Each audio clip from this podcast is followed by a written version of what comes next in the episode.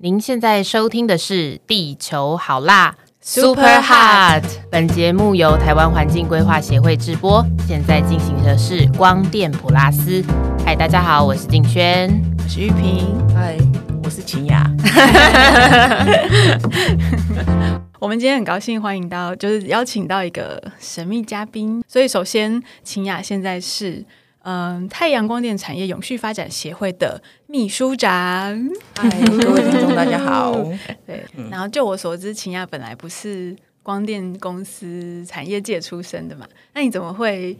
被邀请到这里？然后你觉得有兴趣的地方会是什么？嗯，我以前是我在当财经记者，嗯，大概很多年，嗯，十几二十年，对，那觉得。想说转个跑道嘛，看一些不同的东西。那我的我们的光电永续协会的理事长是蔡家静，他原本也是金融业，是我跑的，原本是同行。没有没有，他他是我的受访对象，受访对象，因为很认识很多年，所以都是比较熟。那他他也算转。他是转的很成功的，像这种光电暗厂嘛，就光电能源公司，因为你要盖一个暗厂，其实我觉得那种金融的筹资能力要很强，嗯嗯，对，它需要很庞大的资金。你除了盖有能力盖以外，你还是需要钱，嗯，对对，所以其实很多不少的金融业者，他们也会。想要投入在这一块里面，光电产业它本来就是一个新兴的东西，嗯，对，那那通常会变成是比较有一些，嗯，对这对这个领域有一些企图心或想象力的人会进来，然后我们因此也可以看到，其实。这个产业里面包含了很多种不同背景的人，嗯，然后还有很多各式各样有有那个能力、背景经验值很强的人参与了以后，马上就做有声有色这样，所以其实是一个很有趣的产业风景的。只是我们从环团监督的角度，其实很少有机会好好的观察了解产业内部的真正的面貌。其实我看这个产业，我觉得很有趣，是因为它就是有做。土地开发的，嗯，有做金融的，嗯，那其实你如果看外资，嗯，其实很多外资，你去发现，其实很多外资他们都是从金融背景，嗯哼，在资本背景上，就是在筹资能力，或者是他们对 于这个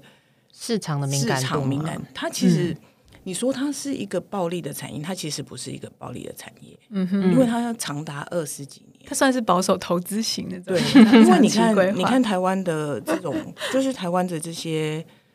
就是我们好，我们姑且称它，我们其实未来也都是这些电力公司嘛，哦，这些发电公司、电力公司的话，嗯，他们其实是寿险资金。嗯，在这几年其实是大量投入，因为它是五加二产业里面的，所以寿险资金是可以来投的。那寿险资金想要的都是比较长期稳定，对，就是有一个固定的收入，但确定会有收入的，对，一定要有收入的，不然这是监管会有管的很严格嘛。但是它不是暴利，就是不能资金有赚有赔这样。它不，它 是要有长期稳定。所以其实想要来做的，应该每个人都想要是做一个长期，也是对绿能或者是 ESG 这种永续发展有想法、有理想的人，他才会愿意投入在这种，因为他真的是不是暴力。嗯，对。那我有听过有人谈说，就是他，但是他有一个需要生呃成长跟扩张的性格，在于光电板会降减，就是那它的那个效能会每一年每年降损，所以你开了一个厂，然后它的投它的那个每年逐年的这个回回来的回润会渐渐下降，所以对于一个就是有规模的公司营运来说，它得开不断的在开厂。拓厂，然后去维持一个稳定的整体的金流，有这样子的想法吗？还是说有一些光电公司会倾向于说，就是呃策略性的投资几个点，然后从此以后，他大概就守护着这一些陪伴的这一些，就可以达到他的公司经营了。这个我觉得，其实因为。它它其实那个面板如果坏掉，它其实是可以换的。对对对对，所以其实，在发电效率上还好，对不对？我觉得就是嗯，在维持上，而且现在科技越来越发达，嗯，现在的这种面板的发电转换率其实都比以前高的，对，这是超高的。对，在这次的智慧能源中，我们都可以看到说，其实。像所谓的双面啊、双波啊，或者是什么 M 六、M 十，现在的面板模组都越来越强，对。对，发电效率也都越来越好。所以其实我觉得这个是，我觉得业者他们都会想要去解决，他们不可能让自己的嗯。所谓的获利的。固定的这个获利的模式掉的太快，或者是说，而且现在的售电的方式，除了台电的趸购费费率，它可能是一个价，二十年一个价，嗯，但是它是逐半年调一次，半年往往下调，对，所以但是现在因为可以电力自由化嘛，对，所以也可以卖给职工，对职工。那那现在全球市场现在如何？因为全球都是在。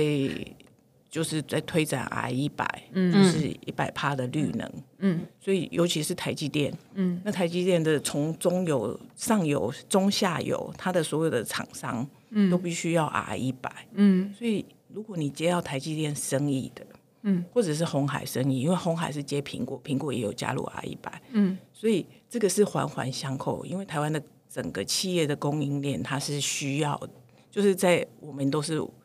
代工嘛，嗯，主要是代工产业，所以这个 R 一百对它推推广这种再生能源，其实是超级大的一个趋进的那个驱动的那个对动力。对，所以呃，不知道刚刚我们这样聊一聊，大家有没有 对于这个产业跟协会本身想要扮演的角色有有一些想有一些想象？因为我们之前在认识的时候，其实就是因为想到说，我们环境规划协会跟光电产业界，其实我们也倾向于跟工协会啦，或者是说这个新的呃产业永续发展协会，用协会对协会的方式来。来来对话，所以他不会显得是说是，比如说追着某一个公司，然后要求一些敏感的资呃资讯，或者是说看着某一个暗场，然后只谈那里面的事情，而是谈整个体制面，然后大家做朋友，用比较良性的方式，呃，可以互动，然后真正真正找到一些彼此可以接受的方案，然后在呃民间，我们大家有这样的共识，也许其实。从政府的角度就更是乐，就从善如流就好了。对，所以有时候呃，我们我们的这些想法，如果都是各自对着政府讲，可能政府也是就是两边就是被绑拉往不同的极端啦。对，那也不务实啊，因为大家只看自己的那一块。所以这是我们目前两边的协会开始呃这几个月开始在对话很重要的一个契机，就是嗯，在不设限是说要怎么样子的目标之下，我们想要把光电的。到底大家都看到了哪些议题？去做一些归纳，然后一题一题来梳理，看看我们可以怎么样有一些比较嗯深度，而且可以互相了解的对话。这样，嗯，所以嗯，对，所以很高兴秦雅秘书长跟我们就是有很很多互动，然后很愿意跟我们有一些工作上下的一些交换，这样子啊。所以我们其实上个礼拜有结伴一起去七股访查，会去七股是本来就排定的，那但是在我们。确定要去一起访查七股，了解他在余电共生的几个案场发展的情况啦，或者是说七股整体的面貌的，呃的这个访查行程确认的过程里面，刚好遇上了七股的乡亲，在我们下下去七股的前一周，有来台北去做他们的陈陈情抗议，所以我们也有一起去关心这件事情。这样，那所以今天也想要借这个时间，我们来聊聊说我们在。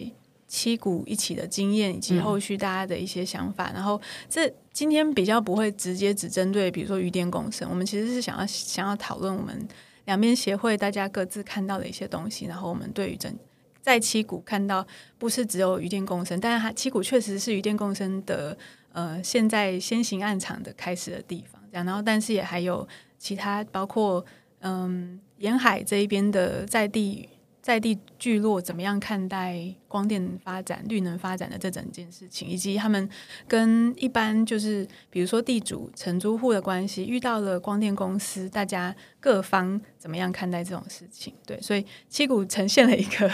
丰富多元的。可以可以让我们 study 一下这样，对，所以我们首先先就是故事建构一下啦，就不知道大家就是听友有没有听过，对有没有关注到这件事情，所以我们就先讲故事。讲故事背景其实就是七股，其实从二零一九年就就有嗯，包括市政府啊这一端，或者是说光电界这一端，嗯，主要是大家都觉得说七股嗯土地广大，然后呃当时就已经开始思考说余温应该是所有的农地里面，也许最适合跟光电优先做整合，做所谓的伙伴关系，共存共荣这种关系的第一个农地农业类型，这样，所以当时就想象就是也许七股是一个好的率先开始嗯往这个方向走的。一个地方，结果七股人当场就生气了。这样，二零一九年他们就来台北丢牡蛎壳，丢丢丢壳抗议，在凯道上面就就抗议过一次，说做这样的事情在七股，我们会呃我们的渔产业会整个崩毁这样子。对，所以当时就有稍微缓了一下，然后稍微了解一下整件事情，然后在市议会这一边做了一个台六十一线以西。不会开发，我们先把台六十一线以东比较靠内陆的地方先做几个区，然后如果 OK 了，我们再看后续可不可以。就是大家其实都觉得，哎，这是一个好开发，这样。所以这件事情在二零一九年的呃，当时是以一个台六十一线这个南北的这个纵贯线画出一个东跟西的一个分界。那但是，嗯，事情不是我们当时想的这么简单。其实，鱼电共生非常非常的复杂。秦雅应该特别清楚，就是呃，刚刚所说的这些能源公司，有好几个都有投入鱼电共生的尝试。然后，然后不只是呃组队很困难，因为你你鱼电能源公司想要做鱼电共生，那就表示他要要有养鱼的想法。呃，跟跟处理方式，包括一个团队这样，不管是在地找一群人跟他合作，或是直接公司开始内建一个技术团队，都是从零开始这样，所以他其实需要好长一段时间沟通、寻访，然后确认等等的。所以从二零一九年到现在，其实这件事情还没有真实的呃上路到很成熟的程度，因为一方面是要就是找到这个好的这个关系，另一方面是土地的筹整，然后申请。还有，到底是不是会像我们之前二零一九年的时候，环团大家一起跟在地的渔民一起抗议，说啊，也许会影响到环境与社会的问题等等的这一些，呃，申请过程里面的各种讨论验证，其实都花了非常多时间。所以，嗯，到了今年才有几个暗场陆续开始动工。那渔电共生不是我们今天的主轴，所以大家有兴趣可以看我们。呃，连接超连接，对，一片共生的石墨，对，还有其他的集。那所以在七股，他们就累积的一个压力，是从二零一九年我们就讲过了，鱼电共生我们不喜欢，讲就是至少有一群人出来说我们不喜欢，因为它影响到我这个做养殖者、承租养、承租余温的养殖者，我们的权益的可就是可能会受到呃，至少是改变。就算就算最后我有可能还可以继续做，我觉得是改变，我不想要改变，那他也可能会有一些情绪，所以当时的这个情绪一直延续着。然后在这个整个，比如说公司跟可能有兴趣的渔民或地主在做讨论，或是在呃申送他们呃提送他们的这个申请书的过程，在跟环团、在跟呃专家什么政府那边打交道的这个过程里面，对在地来说是空白的嘛？那所以呃，业者做的很辛苦呢，但是但是在地人就是就一直觉得说，我们当初已经讲了，这就是，但是。就一直有风声，好像会做，但也不知道什么时候会做，会做在哪里，什么之类。就是这个这些东西在在地，也许就是比较倾向于传来传去。那当然，其实七股有做所谓的议题辨识，也就是在整个七股召开一些嗯呃咨询会议，然后让在地的人谈说啊，我在意什么啦？我觉得如果雨电共生在我们这一区的话，嗯，会有哪一些我会担心的议题等等这些。所以在地的人会知道说这里。呃，会往余电共生的方向去讨论，这样，所以，嗯，直到今年陆陆续续有了一些暗场动工的时候，大家忍不下去了，呃，骚动的非常非常多，又加上再爆出了一个，应该是九月八九月的时候，有一个台六十一线以西。大家的地理要好一点，赶快拿出 Google Map 来看一下。七股在台南，然后呃，七股那边就是有一个有名的七股西湖啊，我不知道现在还有不有名，以前还蛮有名的。嗯嗯，它在台江国家公园的的南北边，然后有一个嗯，有点像是内海这样，过去是一个很重要的一个著名景点，这样，那可以在那里游船，有非常多的那个牡蛎。文呃文革的养殖区这样，然后呃突然间在台六十一线以西多出了一个他们的大潮沟，就是他们的一个呃水利的这个沟渠嗯的系统的一部分的光电暗场的申请这样，然后所有的人都跳脚了，这不是成年的事吗？我们当初就说好了，这一边是神圣不可侵犯的呃一区，结果现在有人申请，而且台南市政府似乎打算受理开始往前走，这样，所以。嗯，所以就引起了我们刚刚说的两个礼拜前，七股的乡亲有非常多人集结，大家一起到台北来做抗议这件事情。这样，那嗯，我们我们几个都有去现场去观察大家在公听会上面的陈情，然后我来 pass 给静轩来跟大家讲一下，说就是陈情现场七股的乡亲，呃，还有他们的青年联盟代表，他们谈什么样子的诉求？嗯。然后七股监督光电青年联盟，其实在公听会的诉求有五点。然后，如果整体来说，如果把它归成为三点的话，第一个其实他希望行政院可以立即提出七股光电的总量管制。然后也希望不要再增设光电了。其实他就是回应他们觉得 光电甚至讲对超载的问题。然后第二件事情其实就是刚刚玉萍提到的，他们觉得台六十一西都要现在都要禁止再开发。嗯，对。然后也希望政府可以给出承诺。然后第三个部分就是觉得说，哎，我的声音大家都听不到。然后好像声音很好，吓我一跳。然后，所以他们希望呃中央跟地方政府可以共组一个类似争议协调平台，然后在在地，然后需要这样需要，而且需要在地的参与这样子。对。然后在这个十一月三号的公听会结束之后，其实四大的协会也有做一个回应，这样子。嗯嗯。然后听说是秦雅负责整合的，哇，是这个协会重要的角色。简单说明一下，其实公听会的现场算是张力也还是蛮强蛮强的，对，因为他们蛮多人上来，包括市议员也都有一起上来。那台上其实有三个非常经验老道的立委在 hold 全场，但但仍然不时就会有一点大家很激动这样。那相亲毕竟很早就北上，所以可能累了，所以那时候情绪有一点难收了。但但是算是有顺利的达成刚刚静轩所说的这三大诉求，会做出一些后续的。呃，就是应该说，立委有承诺说会追踪这三件事情，对，所以就是一个是总量管制这件事情，那他们会追着，比如说经济部或农委会询问这件事情会后续如何，然后六十一线以西这个是属于地方自治的东西，所以其实中他嗯在地的人其实有很多人期待说啊，也许经济部你就直接说我绝对不会让你垫筹过，然后我们这件事情就解决了，但当场其实经济部仍然觉得这是地方地方的权限。呃，或者是说，这是这是某个程度来说地主的自由，对，所以还是让他留在是说经济部强烈强烈呃反呃不不希望 呼吁不诉求，对大家注意一下，不要自己踩点，对对。但另一方面是台南市府也有代表，其实有重申说，他们在市议会里面的决议，如果没有新的发展去调改变这件事的话，那这一条在市议会其实也仍然成立，它不应该。嗯，就是有变成是现在的变化，所以理论上六十一以西就暂时还是照着相亲大家谈的说应该要守住，这样。这是当时会议上的共识，那就看接下来在法制面上面有什么调整，对，或者说就是照现在，因为过去来其实确实好像就是照现现在，有很多公司其实确实都是因为知道这个，所以不会去整合以西那边的土地嘛，或是就是暂时放着这样。然后，嗯，第三个是刚刚说到的这个工作站，这个倒是非常快速的就成立。对，星期五来抗议嘛，对，星期一就就成立了。政府在 在余电共生这个推展的的动力其实是很强的，他们是很积极，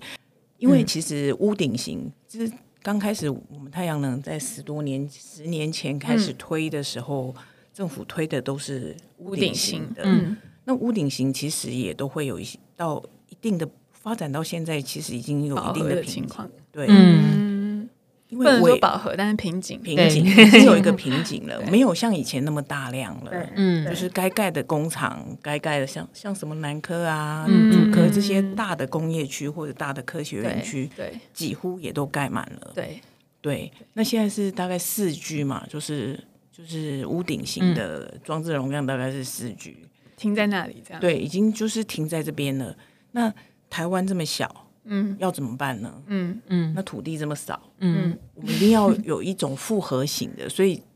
之前也尝试过农电，对，那其实也受到了一些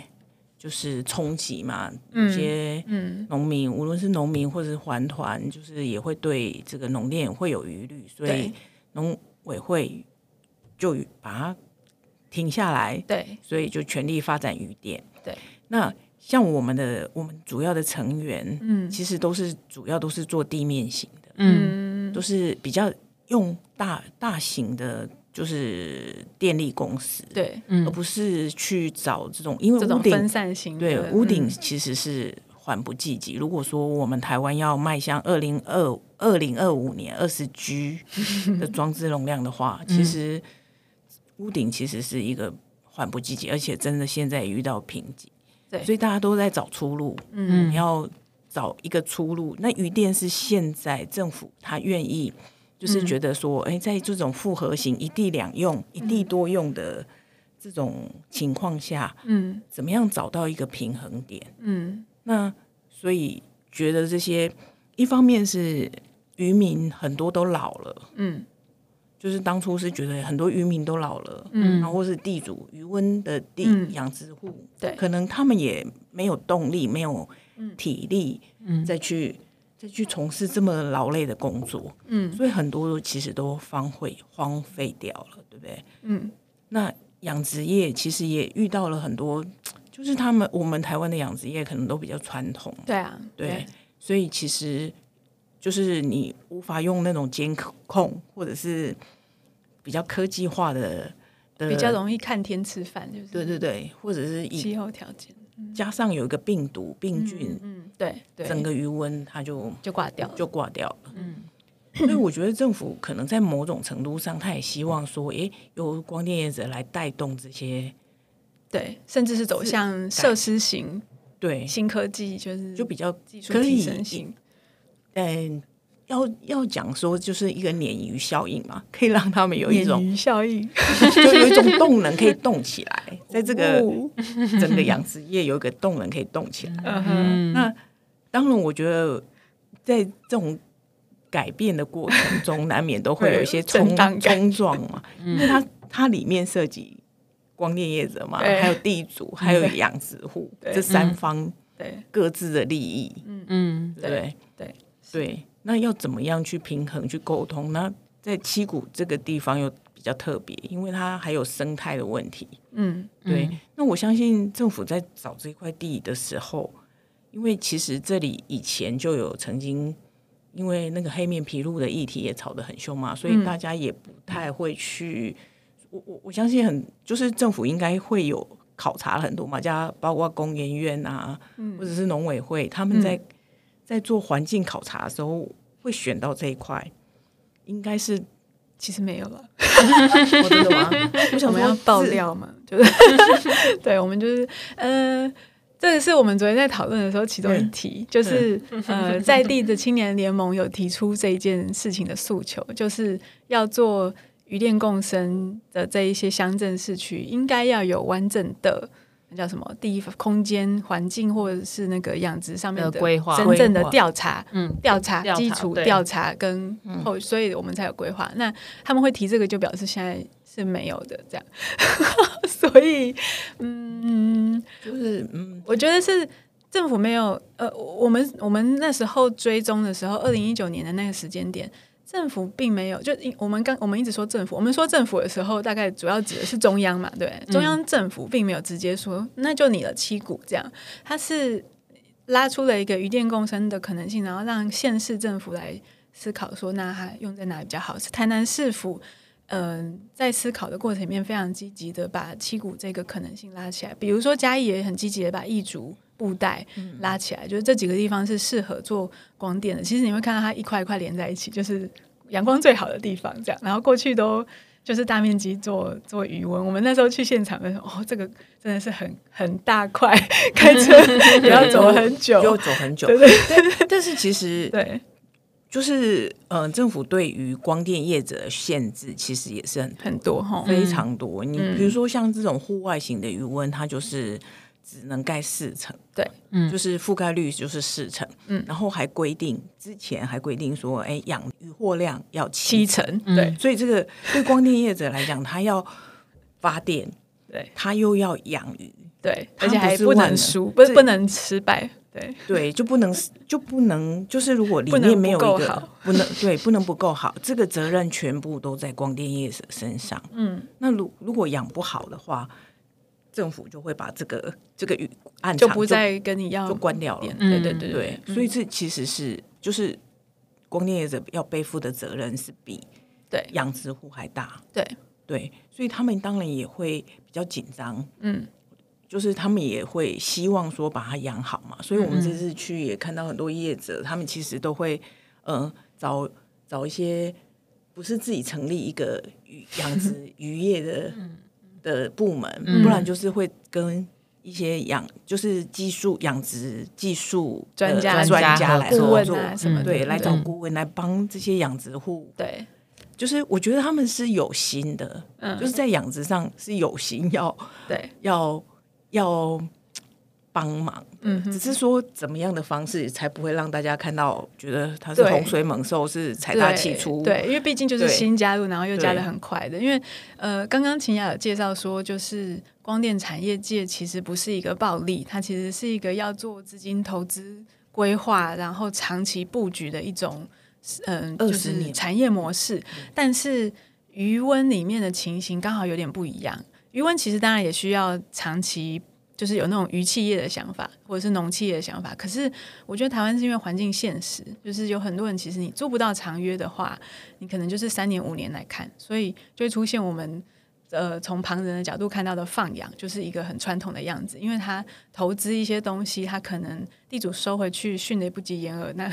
他就。他投资的东西就血本无归，因为他无法，他无法把他的投资的那个那时候压下抵押的这种金金融可以回报，所以某个程度来说也会压制了这个可能性。那如果二十年大家合作愉快的话，搞不好未来与企业跟光电结合是有可能的。可是这有可能存在于说，到底现在最有嗯，就是最有经营企图心，然后最专业的这些养殖者，他到底？愿不愿意，然后能不能够好好的跟光电业界结合？我们确实现在看到，并没有那么容易啦。就是当然也有一些是养殖者自己的性格，他习惯他们独自的一套啊，然后他他懒，他不是那么喜欢在在这个就是大家的沟通不见得那么顺利的话，也许就不一定可以成功。或者是说，如果他很有企图心，他提出一大堆他的养殖想象的时候，其实有时候光电光电产业要承接所有的这个。呃，资本然后投入什么的，他也可能也有一点承受不起，因为平平都是养殖，安妮的养殖怎么这么贵？其他人提出来的好像不是这样之类的。可是每一个人都有各自一套。我们走访七股，就觉得应该说所有台湾的渔渔业应该都是每一个人都一套，然后你都不知道怎么样确认。因为也是刚开始嘛，就是其实还没有真正开始，现在还在开发中，对，大概是明年才会真正开始有样子。对，所以还要几年才会顺下来。对，怎么样跟这些？我相信这些光电业者，他们也都在寻找怎么跟养殖户对一些沟通，怎么样去让他们可以共在这个土地上，在这个余温上可以有共荣，嗯，然后互利的一种情况，就是一种模式。我想大家都在对啊，我觉得这几乎就像是 这个比喻，突然觉得自己很好笑，几乎就像个婚姻啦。而且是没说的那种，相亲的，对，所以也许看起来门当户对，应该要配在一起，可是他就是要时间来慢慢的去走下去。他真的有点像，因为因为他不是各做各的耶，他真的这个雨电共生是台台湾是应该是全球全球独步全球，对独步全球的方式，所以嗯，也许试试看。看是不是可以撞出一些不同的火花，是啊，然后把台湾的养殖业行协助，像这些比较可以企业化经营的，嗯，这些业者，它可以帮助台湾的业，嗯，可以做一个比较好的发展。嗯，也许有不同的光景，对，就是避开过去我们长期讲说抽地下水太严重，地层下陷，没错，这个土地干旱这种。嗯，比较负面的这个因素，对，像我们投电什么什么，对对对对，像我们之前在倡议呃渔业署接下来的，因为其实他们过去就是无为而治、放任管理啊，就是渔民赚钱的时候就赚啊。如果是因为天气自然灾害的时候亏钱的时候，政府还得要做农损。从渔业所的角度，他真的就是也是觉得这些人就是只有在遇到事情的时候才来找我，然后我呃平常的时候我也不需要去管你们。那他现在仍然是不太熟悉，或者是有足够的能能量。去去做好这个积极的管理的这件事情。可是，如果未来大家都是像企业这种导向，其实它更好管，因为二十年为一个单元，这些地方的土地是属于谁，然后租借的关系是什么，营运的模式是什么，甚至我们那种我们一直很期待，现在还在努力中。呃，就是那个产销的时候，产销履历要建立起来，这些东西都是过去农委会不会直接要求农渔民一定要做到，所以他可以要求光电叶子要做到啊。对，产销履历，对，产销履历。现在光电叶子都要变成 很会养，对，光电叶子承接全部的压力，对，所以其实光电叶子在这个里面其实也是一个比较辛苦的，但是我觉得如果有心。是真的，对对，可以导入一些，比如说把这种新科技，你就不用养养殖户，就不用渔民就不用二十四小时盯着那个鱼温，是啊，对不对？啊这样子手工的那种方法，对啊，嗯，我觉得 其实我相信这些光电业者，他们也不会说完全否定掉老一辈的这些养殖的方式，因为所。当地的水温很辛苦的方式，当地的水文、当地的环境、当地的气候，对他们最懂，对，所以也是需要仰赖他们的。嗯，对。他们，我我们去看很多业者，他们也都是会找这些有经验、有有丰富经验、当地的丰富经验的渔民帮忙协助，也不是完全就是。绝对不是要灭鱼灭村灭生，这个是讲的扣太大的帽子，真的。其实是怎么样的沟通方式？我觉得其实很大多数听起来，大多数的渔渔民他们是愿意跟光电业者看怎么样的合作，嗯，用什么样的方式重新开始？是对对，我觉得你刚刚讲的很好，就是那个前面讲到说。光电业进来的时候，承受了非常所有的这个责任过过大，其实是过大的责任跟期待啦。那同样来说，因为其实大家权利、责任、义务这些东西应该要是在一起的。那如果有一方太多的时候，别人感受不到，他也不会用那样的角度来同理你。所以大家在讨论事情就很就是很怪，因为光电业界这一边刚刚说最重要的一件事情是，他要承受这个养殖跟光电要一起成功。发生的这个这个这个责任，对，那但是养殖是一套非光电产业界自己拥有的技术，而且也应该保留在在地原本的养殖者身上啊。那但是养殖者没有感受到这件事情，他们心里可能也许，比如一开始只感受到剥削，或是威胁，或者是抵抗，很难理解怎么样跟大规模企业真正的合作等等的这种关系的磨合。也许过去两年。最大的困难是这个，我们不晓得，就是目前应该会渐渐开始有一些新的，就是成开始开始上来的一种，至少磨到一个程度，要开始运作了嘛？对，因为今年开始，今年底吧，开始有陆续这种渔电共生在并网，然后开始养鱼，对这些，所以明年。明年这一年会是新的 新的模式的开始，我们可以慢慢的观察，拭目以待，拭目以待。因为其实很多真的很多光电者，他们都会在投入养殖的部分，其实都有下功夫。嗯嗯嗯嗯嗯嗯，对啊，值得期待。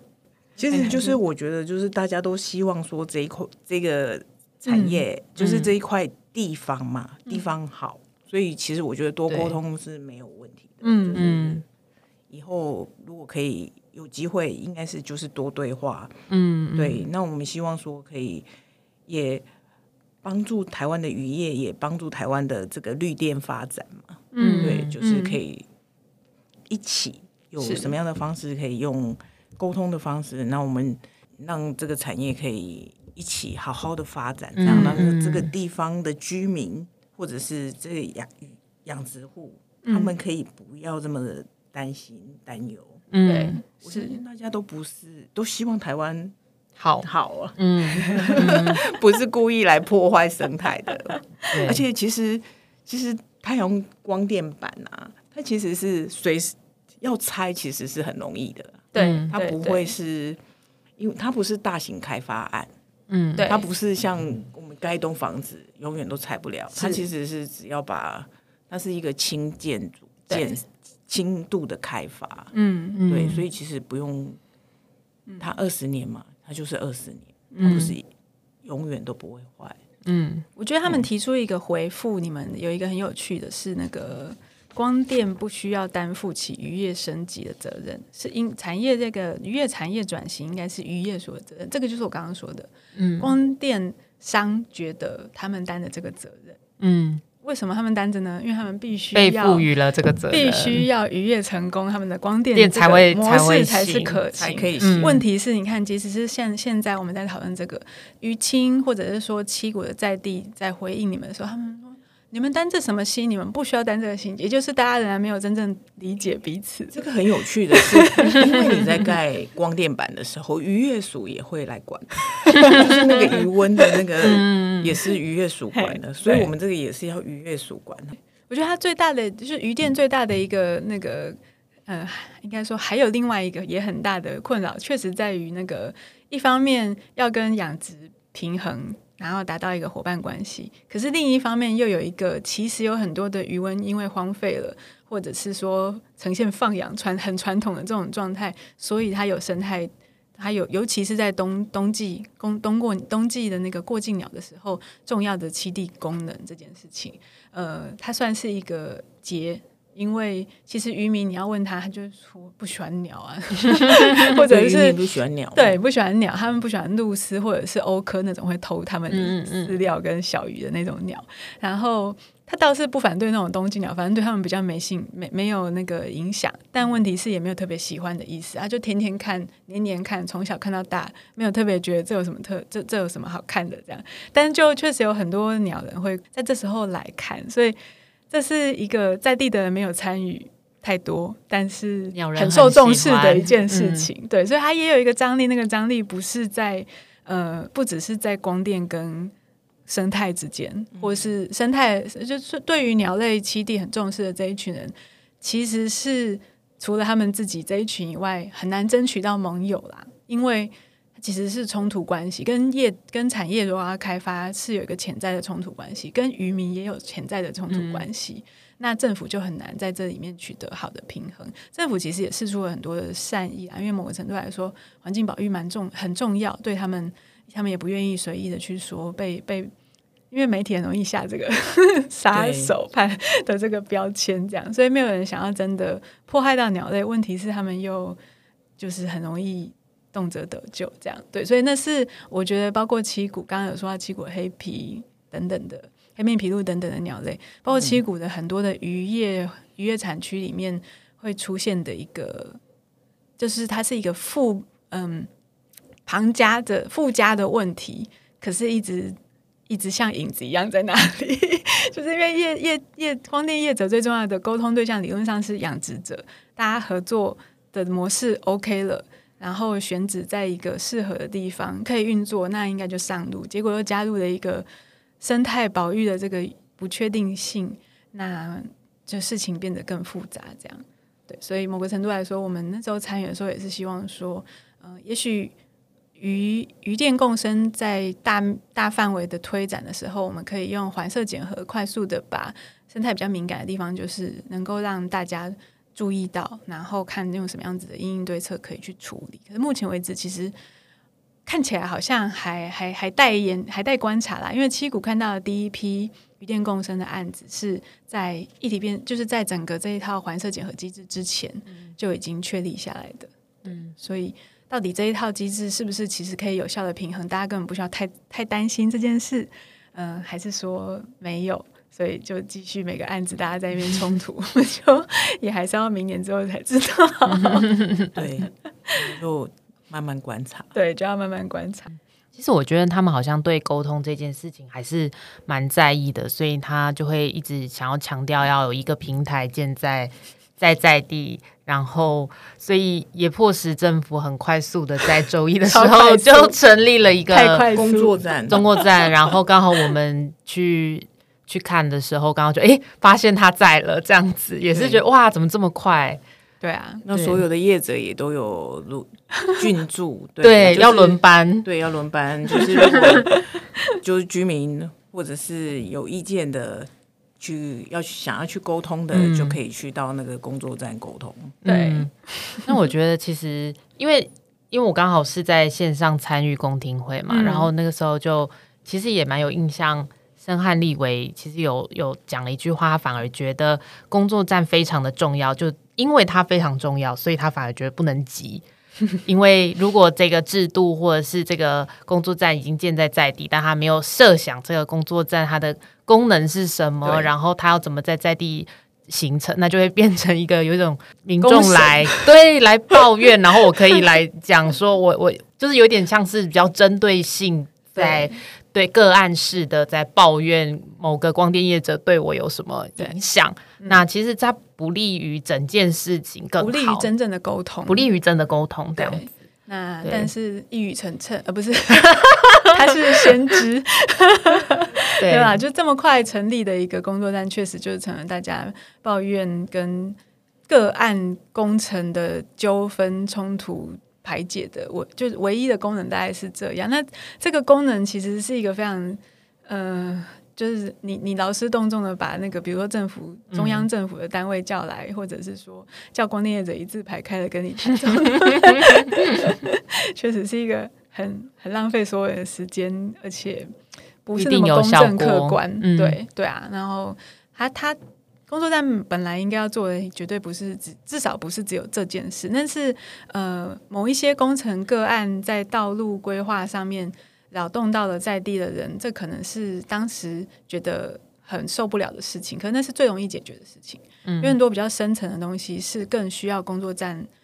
的主导，就是对这一群工作者到底是谁，什么样子的人可以在工作站里面发挥实质的效果，这是关键。不是只是工作站这个壳，然后但但看起来就是我们那时候去现场看，就确实那些被找来要求被对抠来说你一定要来工作站啊，或者是来排班的，大家满脸都是满脸 累，心累。因为我们比较习惯的就是台湾。就是我们比较习惯的，就是一种陈情的模式，对对对对，就是有个陈情的，没错，像服务处这样子，地方服务处的这个陈情站，这样，对对啊，对啊。可是工作站又有一个呃，要更有效率的回应这件事情的那个压力，它不只是接收而已了。对他们就一字排开的在那边 每天轮班，对，为民众解决问题。对，蛮像服务处的，真的是，就是竞选服务处。对，光电竞选服务处。对啊，就是一个服务处。能源业界，大家对于在地方成立一个工作站，呃，有什么样子的观点？同意赞成吗？还是说那时候就跟申汉一样，觉得说一定会变成中中？目前为止，其实他们也没有办法反对啊，就是说现在。只要可以把这个开，就是可以往前走，只要可以往前走，什么方法都可以试看看。对，大家都是几乎快要变成死马当活马医。就是其实事情要有推展嘛，嗯，而不是卡在那里。对，就是他们也不能说，对啊，要有一步一步的，对，至少看用什么样的方式。对，就至少没有叫大家都停工，然后 然后就怎么不知道怎么办这样。对。而不是教大家当场停工，不能进行，不能做。对对，这种对呀，只要可以让他可以有推展，我想大家都愿意接受吧。嗯嗯，对，就是光电业者常常遇到的问题，就是说，哎，先做了一大堆苦工，对，然后先做了一个先起的，对。其实因为政府可能也很急嘛，大家也都很急嘛，想希望说可以在光电产业可以快速的发展。对对。所以做前先前的开发成本，这个到底是要怎么办呢？嗯嗯，对，所以政府没有一个比较好的配套，对，那其实业者也都会无所适从。对，其实我觉得业者其实也是在意的，就是这个而已。对对，我觉得他们在意的是一个稳定的一个一个规划情境，然后不会一直变断变动变动。能源转型这件事情是迫切的。然后是不管怎么样艰难，其实都要找到路往前走。那我我其实常常在跟人家大家讲的时候，讲讲一个，就是你反对事情还是会做，嗯，你你支持你你才能够看着你比较想要做的方向，然后不是说你反对这件事情就不会成。对，那所以应该要大家一起投入，让自己想要的绿能转型发生。而不是一直就是哦，这不是我要，这不是我要，但是能源我要啊，电我要这样，对对，这样就有点巨婴。当然，就是讲起来，就是还是会希望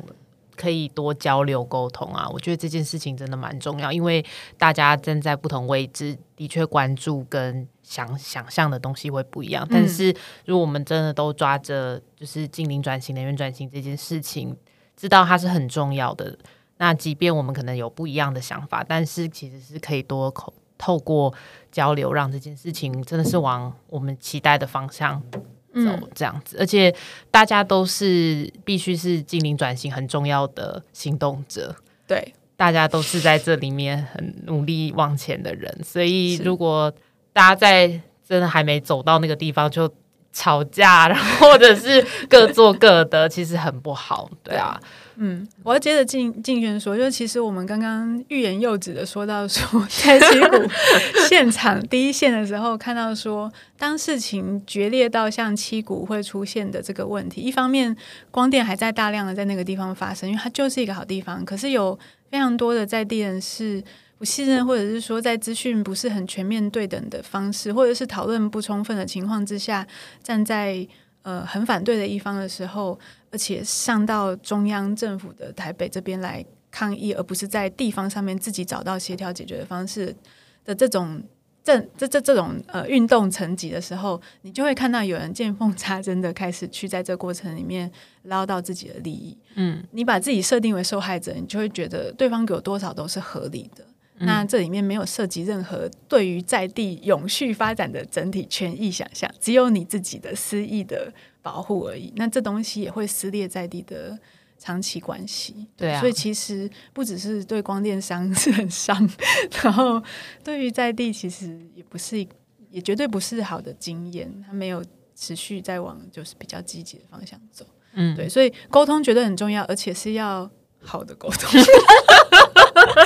找到好的沟通方式，对。那他们现在确实就是谁拳头，或者是谁谁的后台硬，然后谁谁谁声量大，好像在当下就拿得到一些好处，这样。所以不是一个很有点像丛林守则这样，不是一个很好的环境。那样子的沟通是叫嚣式的沟通，这样。然后是你赢这一仗，下一次大家集结，他们就赢下一仗，大家就一直打架就好了，对吧？所以，所以我们还是要找到更好的沟通模式。那我们自己私下协会之间，嗯，组织之间的嗯对话很重要。然后我们在在这样子的，就是特定的议题上面，怎么样让中央政府、地方政府或者是在地的人在。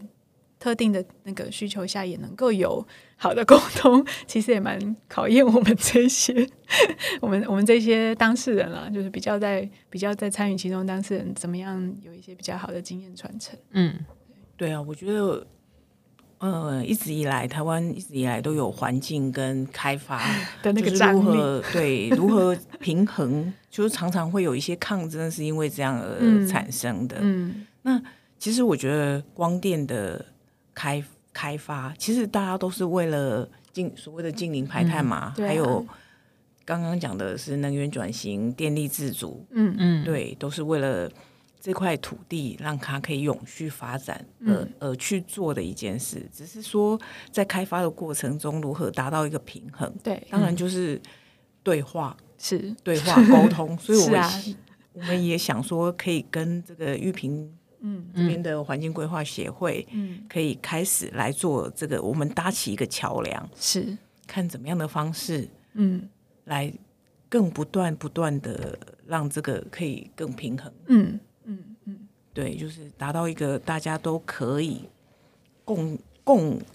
荣的一个是共好的一个状况。这样子，嗯，对，同意。所以，我们接下来其实除了今天的 p a d c a s e 可能是我们台面上的第一次以外，我们接下来其实也还会有其他的合作，然后嗯，各。更多的一些所谓的沟通交流的方式。那如果大家有机会听到我们的节目，或者是说认识到我们两个组织的话，其实都欢迎跟我们联络，然后我们大家可以有更多的机会，从更不同的观点，大家互相来讨论这件事情。那今天很高兴请到秦雅，百忙之间抽空来我们的小小录音间跟我们一起聊天，